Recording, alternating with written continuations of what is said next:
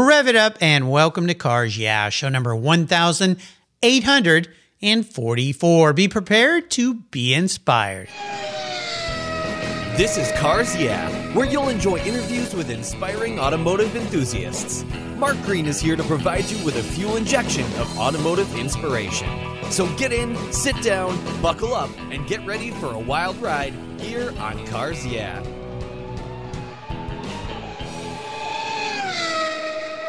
Hello, inspiring automotive enthusiasts, and welcome to Cars Yeah. Today I'm in New York with a very special guest by the name of Stephen Harris. Stephen, welcome to Cars Yeah. Do you have any gear, and are you ready to release the clutch? Absolutely. We're going to have some fun today because uh, my listeners know I'm a Porsche fanatic, and I hear you're a bit of one too. So we're going to talk about that. But before I give you a proper introduction, what's one little thing I'm going to ask you to share that maybe most people may not know about you, Stephen? Hey, that's a hard one. I learned to drive when I was nine years old. Nine? On a Jeep on a farm. And I was allowed to drive wherever I wanted, and as long as I got home in time for dinner. You were uh, okay. It was okay. I was okay.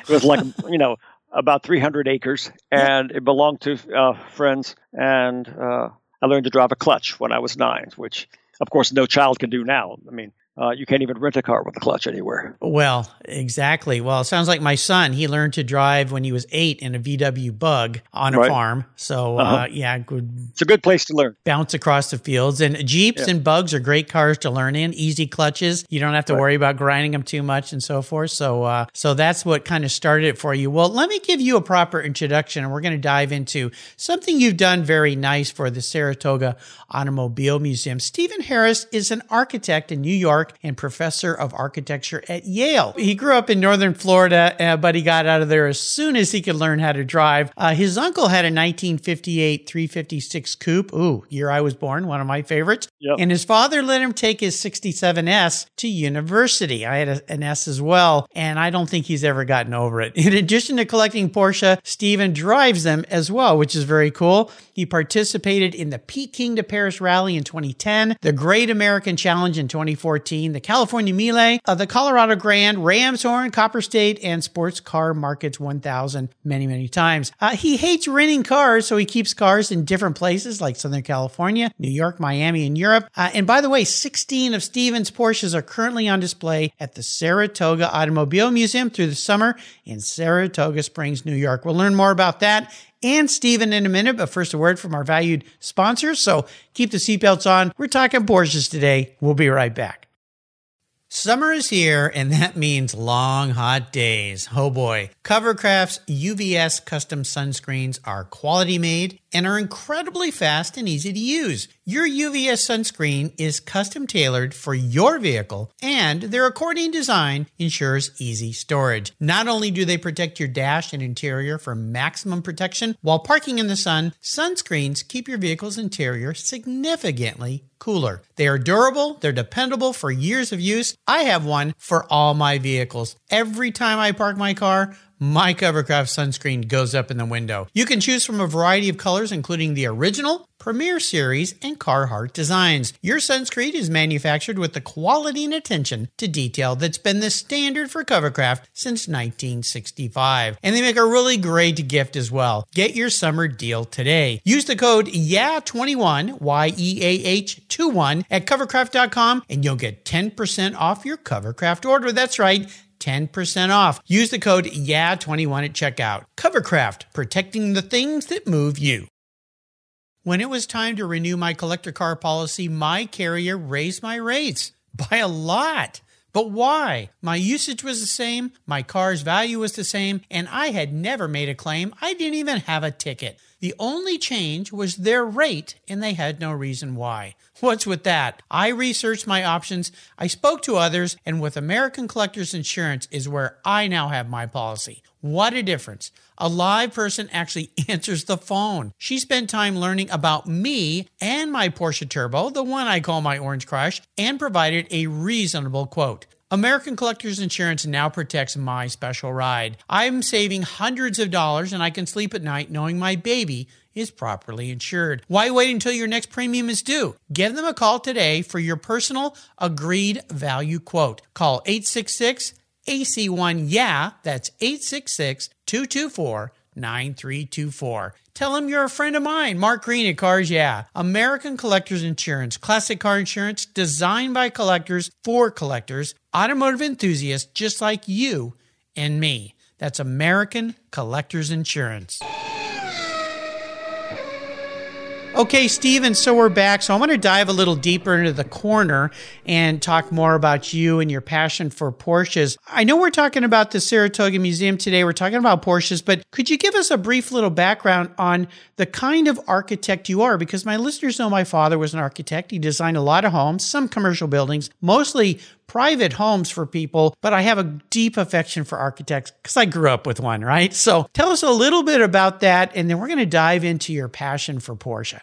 I do principally residential work. I am fascinated by two adjacent ideas about it. One is I care passionately about how people actually live. I'm incredibly curious about it. I care who sleeps on which side of the bed, who gets up first. Are you right-handed or left-handed? Where do you spend most of your time? Because I think making a house for someone is a fairly bespoke act. In the same way you can make a jacket that accommodates your left arm being longer than your right, you can make a house that accommodates how you live. It can have a kind of a kind of effortlessness and inevitability about it. The other is I'm obsessed with how buildings relate to their landscapes. I think too many contemporary houses are like a piece of sushi sitting on a plate. And instead, I think there is this kind of reciprocal relationship where the house could only be where it is, and the site is designed to accommodate that. So we sort of uh, overlap those two kinds of agendas and create things which I'm very happy with. We've uh, been doing it for quite a long time, and I have some great...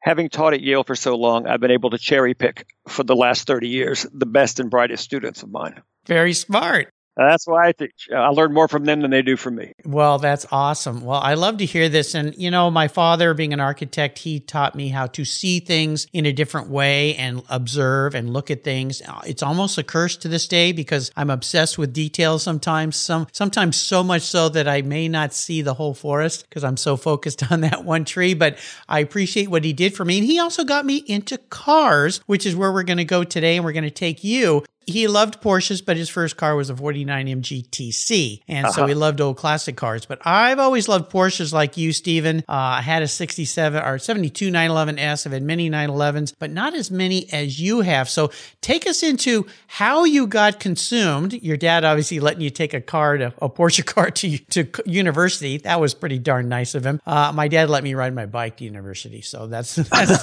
about all I got. But uh, so how, how did the passion of Porsche come along? Was it that that sixty-seven? I knew a lot about cars from the time I was three or four years old. I knew the name of every car on the road. My grandmother's housekeeper had a fifty-four Buick Roadmaster convertible. It was pink. Her name was Tilly. Wow. And she taught me the name of all the cars, even before I could pronounce them. Uh, so I was obsessed with cars. And then when I when my uncle had the fifty-eight uh, three fifty-six, I fell in love with it immediately. I still remember what it smelled like, what it sounded like, what its color was, everything about it. There was something sort of magical about that car. And then when I learned how to drive properly, I found out that Porsches were also amazing cars to drive. There are very few cars made in the fifties that are actually really good driving cars. Maybe Lancia, maybe Alfas. Most Mercedes from the fifties drive like tanks.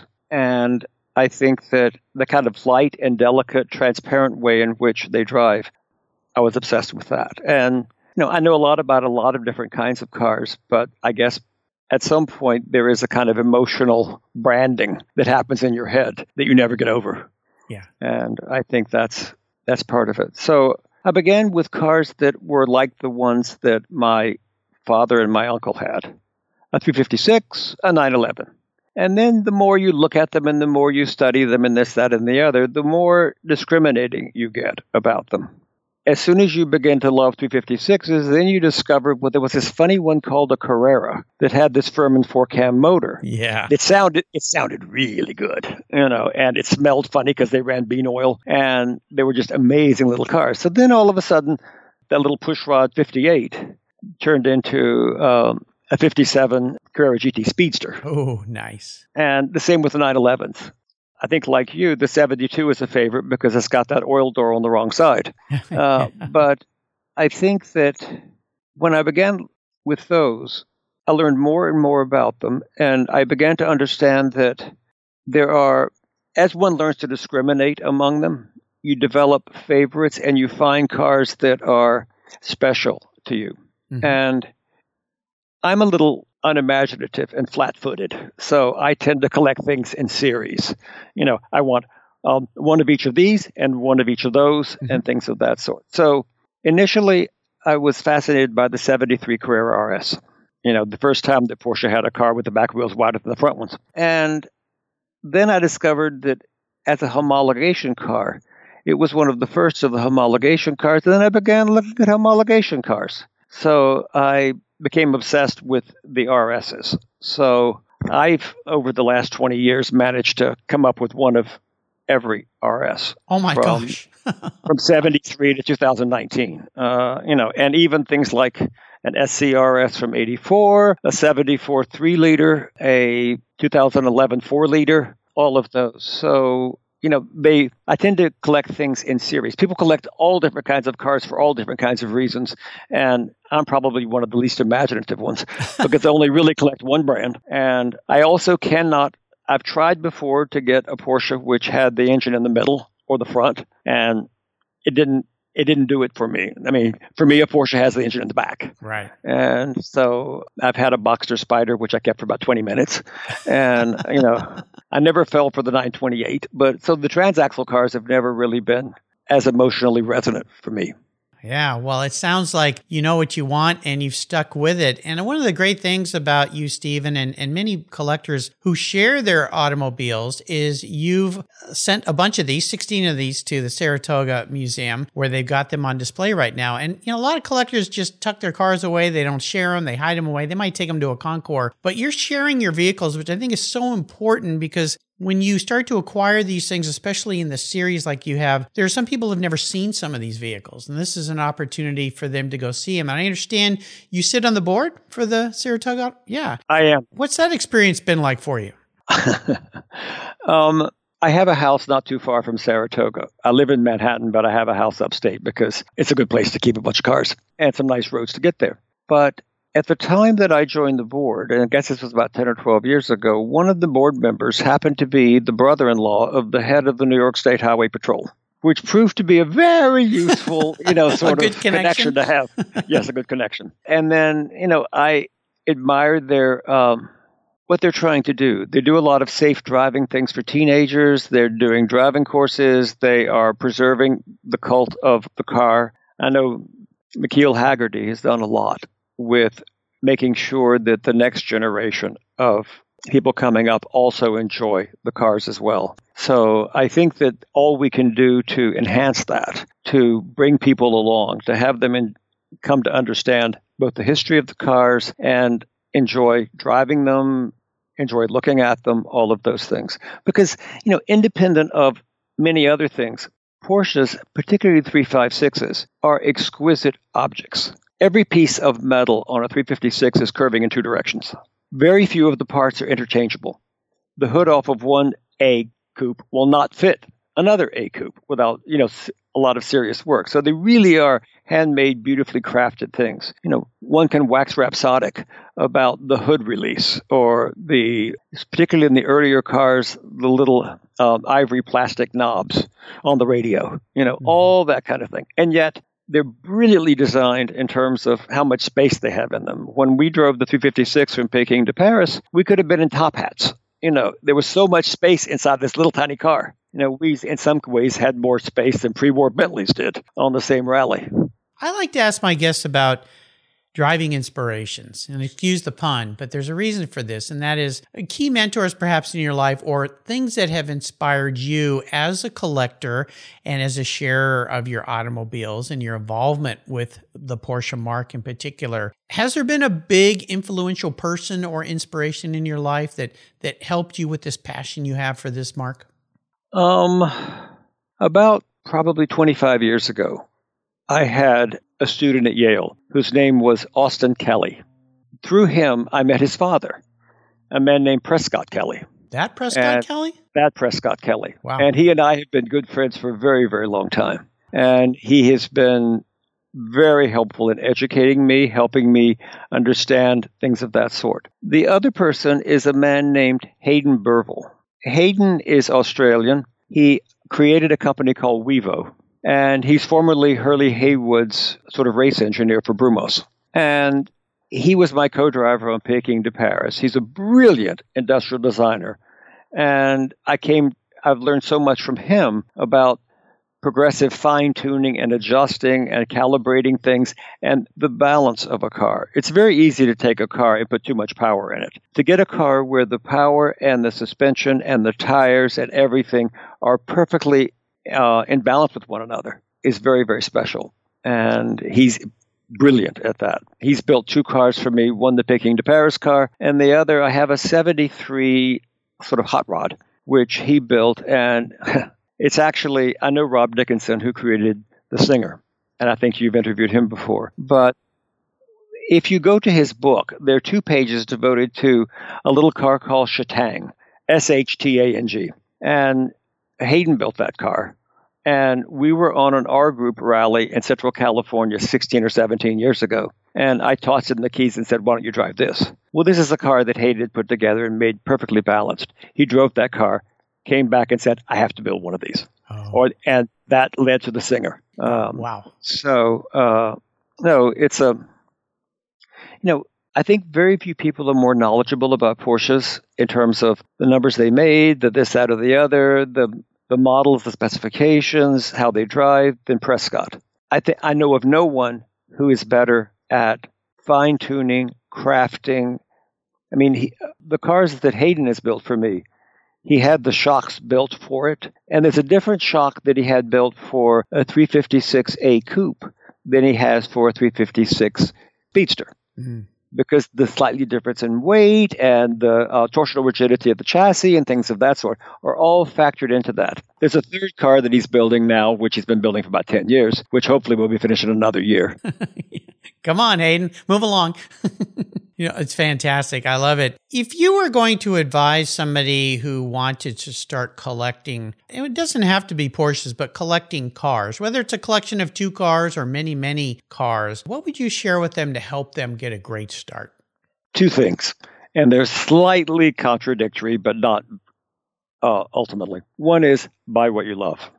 Disregard resale value, disregard investment potential, disregard all of that. Find a car that you love to drive or you love to wash, because I think sometimes you have to wash a car to know it. Uh, you have to understand, you know, I mean, I you have to literally touch it. Yeah. The other is buy what you know. And I have a Porsche friend who happens to also be an investment banker. And when I had more than thirty-five cents to rub together, I asked him what I should do with it. And he said, buy what you know. Yeah. And the rest will take care of itself. I mean, I've been buying cars for a while. I'm better at buying them than I am at selling them, but uh, they are worth more than I paid for them, but that's irrelevant yeah. to me. I don't plan to sell them, but, you know, it, it makes you feel less profligate if you have in the back of your head, you know, that the insurance value of all these cars is X, and you pay, you know, X over two. And it's also something where I think that as you get more specific about them, I think of myself not as the owner of these cars, but more as the kind of custodian of them. I will be taking care of them for a while, and at some point they will go to someone else. And it's my job to maintain them, to take care of them, to drive them, things of that sort. Well, it leads us back to museums and the importance right. of museums, whether they're automotive museums or art museums or whatever they might be, that we are caretakers of all these things. So very well said, Stephen. We're going to take a short break, and we come back, I have a bit of what I like to call a challenge question for you. So sit tight, and we'll be right back. Okay. What began as a charitable car show has grown into the world's greatest collector car auctions, raising over one hundred thirty-three million dollars for charitable organizations to date. For nearly fifty years, automotive enthusiasts from all over the world have enjoyed the Barrett-Jackson collector car auctions, and I'm a huge fan. Regarded as the barometer of the collector car industry, their auctions are world-class lifestyle events where thousands of the world's most sought-after, unique, and valuable automobiles cross the block in front of a global audience, in person, on T V, or streamed online. Barrett-Jackson produces the world's greatest collector car auctions in Scottsdale, Arizona, Palm Beach, Florida, Las Vegas, Nevada, and new for twenty twenty-one, Houston, Texas. The excitement of Barrett-Jackson auctions is contagious, and a unique experience is not to be missed. And coming soon, something new for you Cars Yeah listeners. I'll be teaming up with Craig Jackson on the first ever Barrett-Jackson podcast, coming to your mobile devices every week. Listen here on Cars Yeah and check out the Barrett-Jackson website for unique details on this new, exciting podcast that I'm very proud to be a part of. And be sure to visit Barrett Jackson dot com today. Barrett-Jackson, the world's greatest collector car auctions. All right, we're back. So I typically ask my guests about a big challenge that relates to their business, but I want to change this up a little bit. I'd love for you to talk about perhaps a big challenge in a vehicle that you own, that you either the challenge came from the chase, the find, or the restoration, but something that really kind of caught you off guard, set you on the back of your heels, and you went, what am I getting into here? So take us on a little bit of a bumpy journey, if you will, Stephen. Um, many of the cars I have are either totally original, and there are very few of those, or they've been restored. The ones that I've restored, I tend to rather restore the car myself than buy somebody else's restoration, because I know who did it. I've seen the restoration. I trust the people who have done it. And I think that I spend a lot of time keeping track of who's the best person to do this, who's the best person to do that. There's a man named Jeff Adams, who is probably the preeminent Porsche four-cam mechanic in the world. He's one of three who are potentially even in the running. And he's restored over one hundred Fuhrmann four-cam motors. And if you know anything about them, they're maniacally complicated. Yes. One of the things that I'm in the middle of now is I was just I just had the opportunity to acquire the last Porsche Carrera G T Speedster to leave the factory. Wow. nineteen fifty-nine. Cool. Uh, it was built for uh, Harry Schell, who was at the time a Porsche racing driver. Although it's the third from the last serial number, it was the last to leave the factory. Because at the time, Porsche was the um, fifty-nine Carrera G T Speedsters were only available to either preferred clients who, who would race them or factory drivers. They were fairly keen that the privateers not defeat the factory drivers. Mm. So speculation is that this car stayed an extra two weeks to get a few more sort of bells and whistles added to it. Harry Schell died the following year in an accident in a Maserati, and the car was sold to Venezuela. And it was in Venezuela, it was raced in Cuba, it was raced in Peru, it was raced all over the place. And I was lucky enough to be able to acquire it as a, how to put this charitably, uh, a restoration project. Okay. And so, you know, it's one of those things of where the body goes here, the engine goes there, the interior goes there. I've been using... He's restored quite a few cars for me. He's brilliant. A man named Jim Newton at Automobile Associates of Canton, Connecticut. He does almost all of my three fifty-six work. He's almost as old as me, which is always a dangerous thing. Always have your restorers much younger than you. Much younger. Yes, and your mechanics. Uh, luckily, Jeff Adams is, you know, at least twenty-five years younger than me. Then Victor Miles, who is this genius in California, who restores trim and metal parts for cars. Everything from steering, I mean, from steering columns to tail lights to headlights to all, the, you know, to steering wheels to all those sorts of things. He had been sort of stockpiling things over the years that he was going to save for a special car or something of that sort. I've known Victor for a very long time. And when I told him that I had gotten this car, he said, there's no better home for these pieces than that car. Ah. So we're assembling piece by piece all the little things that were missing off the car or that were broken or that had been replaced at a previous time. Mm-hmm. The engine, when I bought the car, was still in a crate. It had been restored by a well-known German Porsche three, um, Porsche four-cam person. Mm-hmm. I had it shipped straight to Jeff Adams. Jeff Adams began looking at it. He didn't like this little thing about it, and he began taking it apart. And, of course, you know, inevitably, it's not built. Too many people buy four-cam motors or four-cam cars and push them into the trailer and out of the trailer mm-hmm. and say, isn't this pretty? And it will start. I drive mine on the Colorado Grand at one hundred ten miles an hour. And to do that at sustained speed requires the engine really be sorted properly. Right. You know, it's not just something that is okay. So that's being done now. And my challenge with that car right now is I've told Jim and Jeff that I want to drive this car, you know, and I'm not getting any younger. Yeah, let's and get so, it done. No, this is not a five-year restoration project. This is a one-year restoration project if they can do it. So, do we have an end date? Is that set? Uh, I have told him that I wanted to go to Amelia. Okay. I take cars to Concourse because it gives you a good place to park. Now, there's a quote. I'm going to write that one down. You know, I do not take Q-tips to the inside of exhaust pipes, and I do not pick grass out of the treads or put little cozies on the tires. It's interesting that the last three Carrera G T Speedsters that were made, I have the third from, in terms of, of uh, chassis number, I have the third from the last. Bob Ingram and Cam of Road Scholars have the second to the last, and Ralph Lauren recently bought the third. Oh.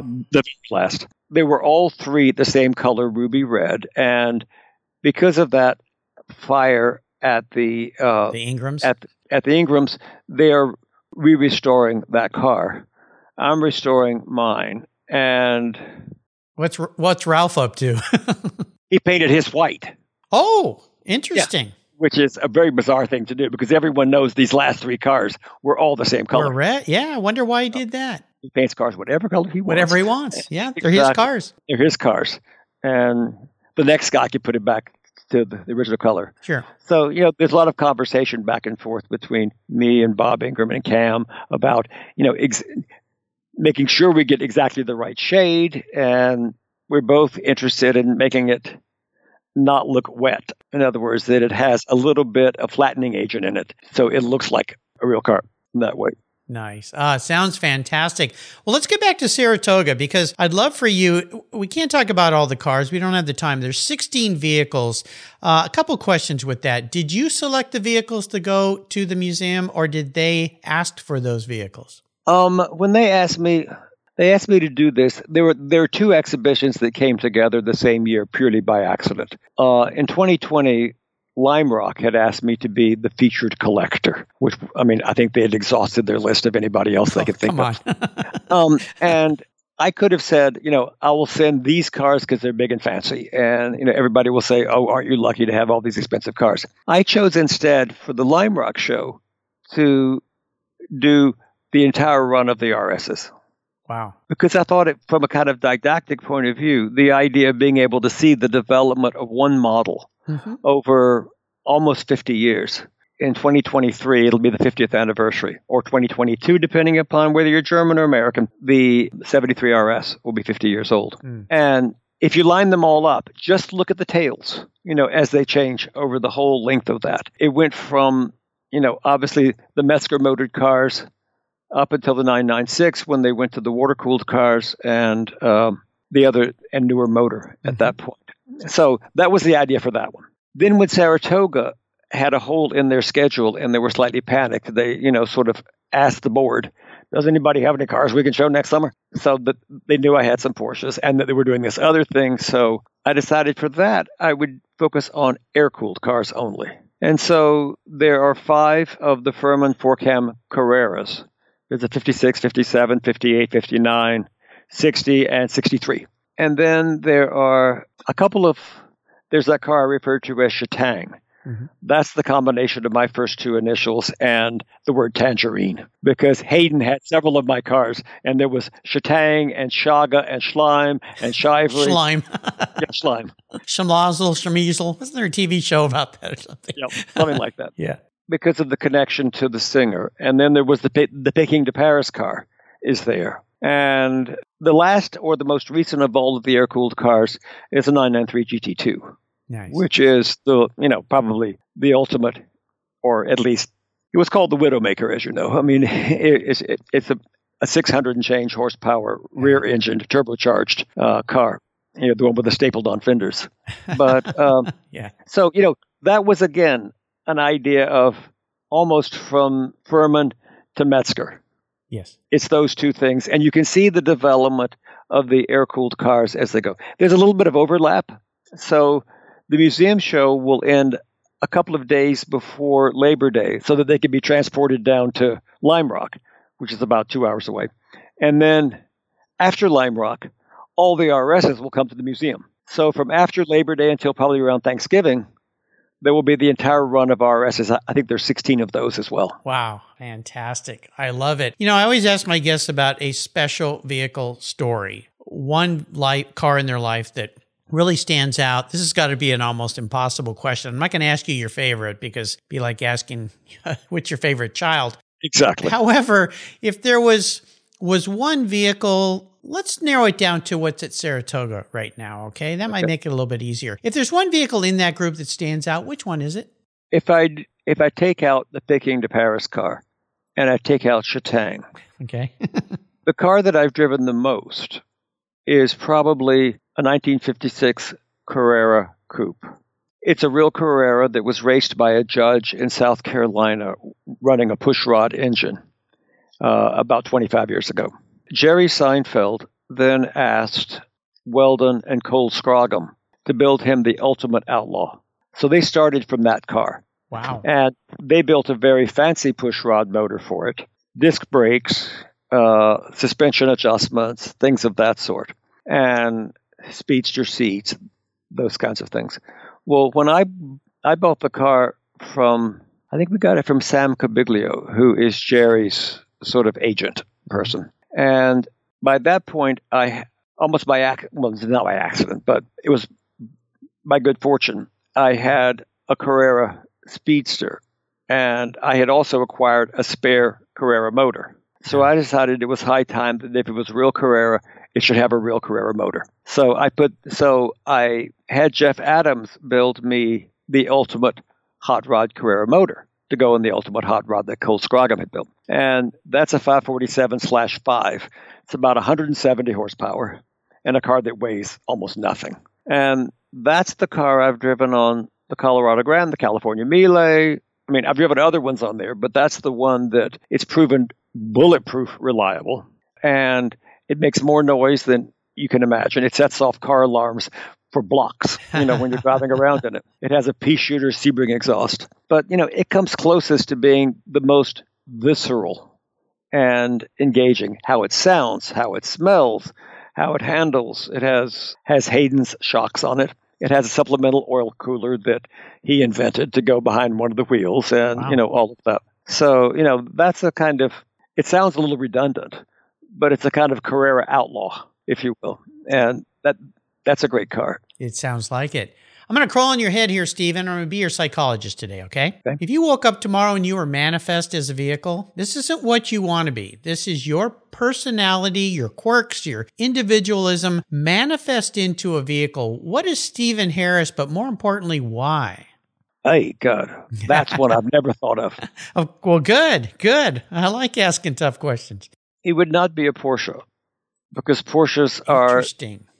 there's a kind of precision and minimal quality to Porsches. Nothing is extraneous. And I tend to think of myself as this cube up on legs with a bunch of ping pong balls falling out the bottom. You know, ideas are just falling all over the place. Maybe a Fossil Vega. Oh, my goodness. Okay, this is very interesting. All right. You know, with a Ponte Mousson four-speed in it. And, you know, uh, and a Chrysler Hemi, yeah. you know, um, those beautiful tail lights with the little initial in them. Yes. And also because who owned them? You know, uh, Albert Camus had one, as well as Frank Sinatra, as well as a bunch of other people. So, you know, it it has a kind of scattered and effusive thing. And, it's, and I also think they, it may be an acquired taste, but I think they're very beautiful. I wish I were. uh. Hey, you're doing fine, buddy. You're doing just fine. Very interesting. I-, I love the way you answered that. And it's not the way I thought you would answer that, but that's what makes this question very fun. Many times people trick me with their yep. answers. So I think that's really, really great. I-, I like to ask my guests about a great book that they've read. This could be a Porsche book or anything, a business book or fiction, whatever. But is there a book that you'd like to share with our uh, listeners that you found really, uh, really enjoyable? This is a book I probably read fifty years ago, and it's called The First Third. It was written by a guy named Neil Cassidy. Neil Cassidy was the bus driver for Ken Kesey. If you remember the electric Kool-Aid acid test and and that kind of hippie beat, oh, uh, yeah. Jack Kerouac crossing yeah. the country yeah. at the time. And what's fascinating about it is he said when he was writing it that it was the first third. The reason it's called The First Third is it was the first third of an autobiography or a memoir. And it said that he wrote about the first third. He lived the second third. And he died before the third third could be done. But it's a fascinating, almost unselfconscious, direct, experiential thing about the merry pranksters. And those, I mean, I I started college in nineteen sixty-eight. I went to Woodstock. You know, I, you know, had a great time and all of that stuff. I wouldn't change it for the world. And I think that there was a kind of authenticity in that period, which no one was professionally ambitious. Everyone was out to save the world. And there was a kind of, on the one hand, idealism, and on the other hand, sort of great, I guess, naivete about all of it, which I find so refreshing and so unlike, you know, the kind of highly mediated life we all have now, you know, where everything has so many implications that you have to be so careful about all of this. Yes, getting a little tiring, isn't it? I think, yep. uh, yeah. The first third, first time anybody's mentioned that book here on Cars, yeah. So I appreciate you bringing that up. Bring back some memories for me as well. So, uh, but you were a child. You were ten years old in nineteen sixty-eight. I was. So, yes, yeah. I was. But still, you know, I was there. I was living in Southern California. Yeah, you know, you were in Southern California, so you were ahead of the game. Definitely, definitely, yeah. My parents, my dad being an architect, and he had long hair. I had long hair. I, I was, you know, psychedelic shirts. There you go. Right. Very cool. We're going to take one more short break. We come back, we're going to go on the ultimate drive, which will be very interesting for me to hear your choice for this, because you have taken what many of us would call ultimate drives in these great cars you own. So sit tight. We'll be right back. I've discovered Linkage. It's a new quarterly publication and website that covers the automotive market, driving, restoring, collecting, and discovering your passion for motor vehicles. Linkage is about experiences, opinions, and values. Linkage is an actual informed, reasoned opinion based on first-hand experiences. A talented Linkage team covers the automotive world, the people who share your passion and mine, smart, considered, rational, and experienced opinions, ones you can learn from and grow. That includes our passion that drives auctions and the collector car market. So come with me and join us on this journey. And be sure to use the code CARS yeah when you subscribe, and they'll give you ten dollars off. Boom! Linkage, geared for the automotive life. Subscribe today at linkage mag dot com. So here's the deal, Stephen. The ultimate drive is something very magical. It's something that I can make happen for you. You get to choose the car. You get to choose a person that you're with. This could be somebody living or deceased. And where are you going to be driving? So let's start with the vehicle. It doesn't have to be your car. It could be a car that you wish you had or some other car, something different maybe. Depending upon where we're going, I would choose one of my cars. Okay.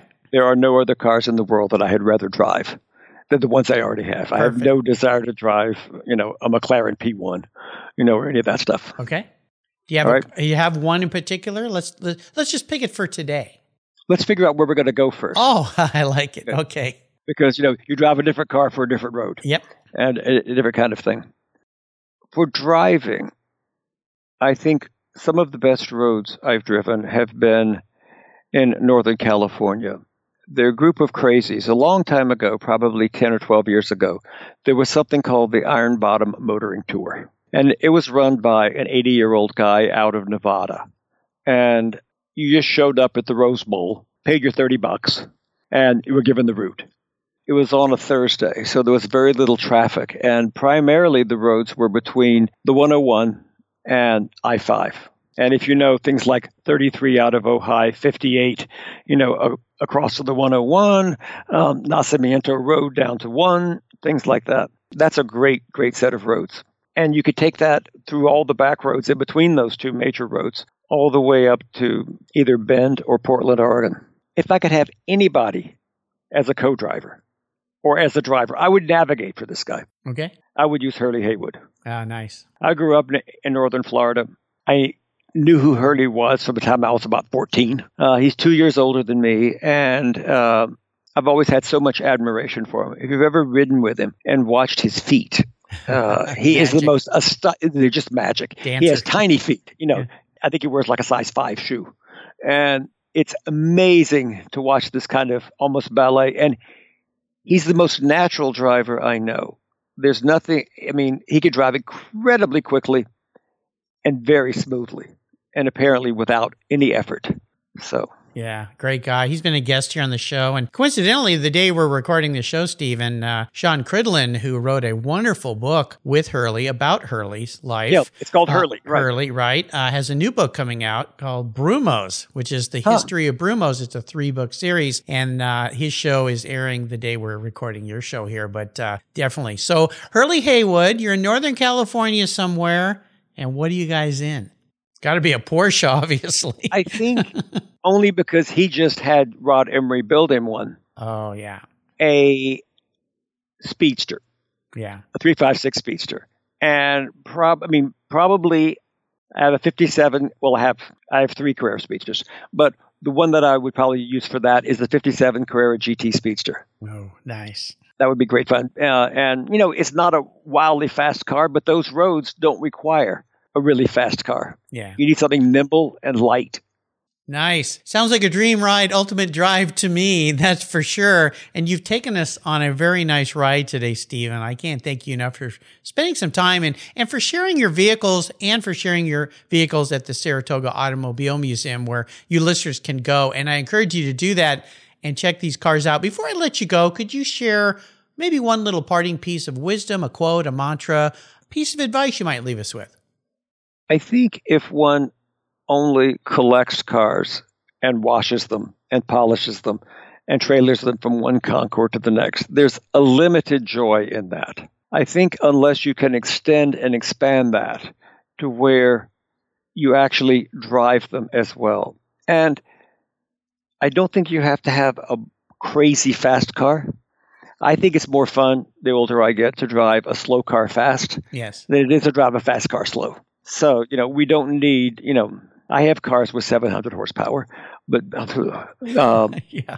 they're not very interesting to drive, you know, because unless you're going some insane speed, which you can't really do on any, any public road. On the other hand, you know, driving a three fifty-six at eighty miles an hour is about as much fun as you can have with your clothes on. Yeah. Uh, you know, it really is a terrific thing. Yeah. So stretch and expand the range of experiences. So it's not just visual. It's also auditory. It's, you know, somatic. You know, it's about exactly what things feel like, what how they touch, how they smell, all of those things. So, you know, if you can broaden it as much as possible. I don't have a car that I could not get in and drive cross country. Nice. They're all ready to go. And I think that's what we should all do. Drive your vehicles, most definitely. What's the best way for most people to learn more about you? I know you have a website, Stephen Harris Architects. Uh, is that the best place for people to go and learn more about you? Yep. That's the, I mean, that's a website that shows a lot of our work.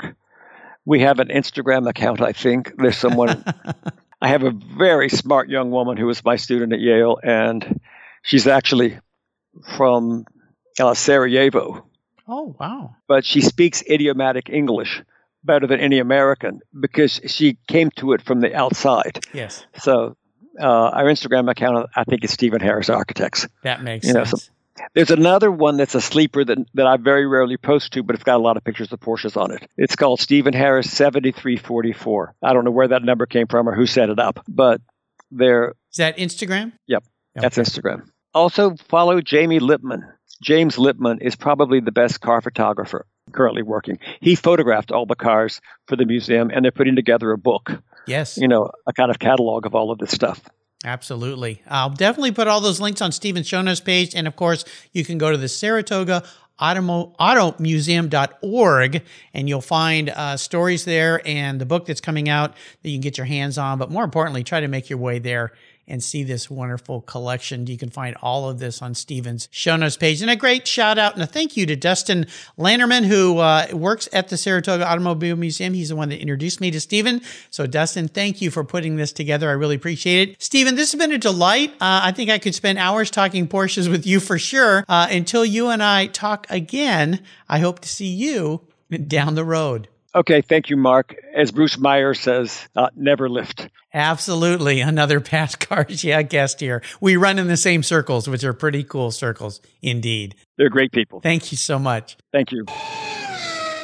Did you know that Cars Yeah! is in the top one percent of all podcasts based on listenership, according to Libsyn, the premier R S S feed for podcasts in the United States? That's right. And Cars Yeah! is the only five-day-a-week automotive-focused podcast for you to get your message into the ears of thousands of listeners daily from all over the world. Plus, DuPont Registry recommended Cars Yeah! as one of their top ten car podcasts for you to enjoy. Cars Yeah! has experienced tremendous growth, plus your ads are evergreen, meaning they never go away. And more and more listeners find Cars Yeah! every day for their daily dose of automotive inspiration. Do you want to expose your brand to a highly targeted list of automotive enthusiasts in a very unique in very personal way? Well, I can help you. Contact me, Mark Green, at mark at cars yeah dot com or through the website at cars yeah dot com today to learn more. Thank you so much for joining us on today's ride here at Cars Yeah! Drive on over to cars yeah dot com to find show notes and inspiring automotive fun. Download your free copy of Filler Up, a fun book filled with gorgeous photographs of fuel filler fun, including quotes from more inspiring automotive enthusiasts. Download your copy today, and we'll see you next time on Cars Yeah!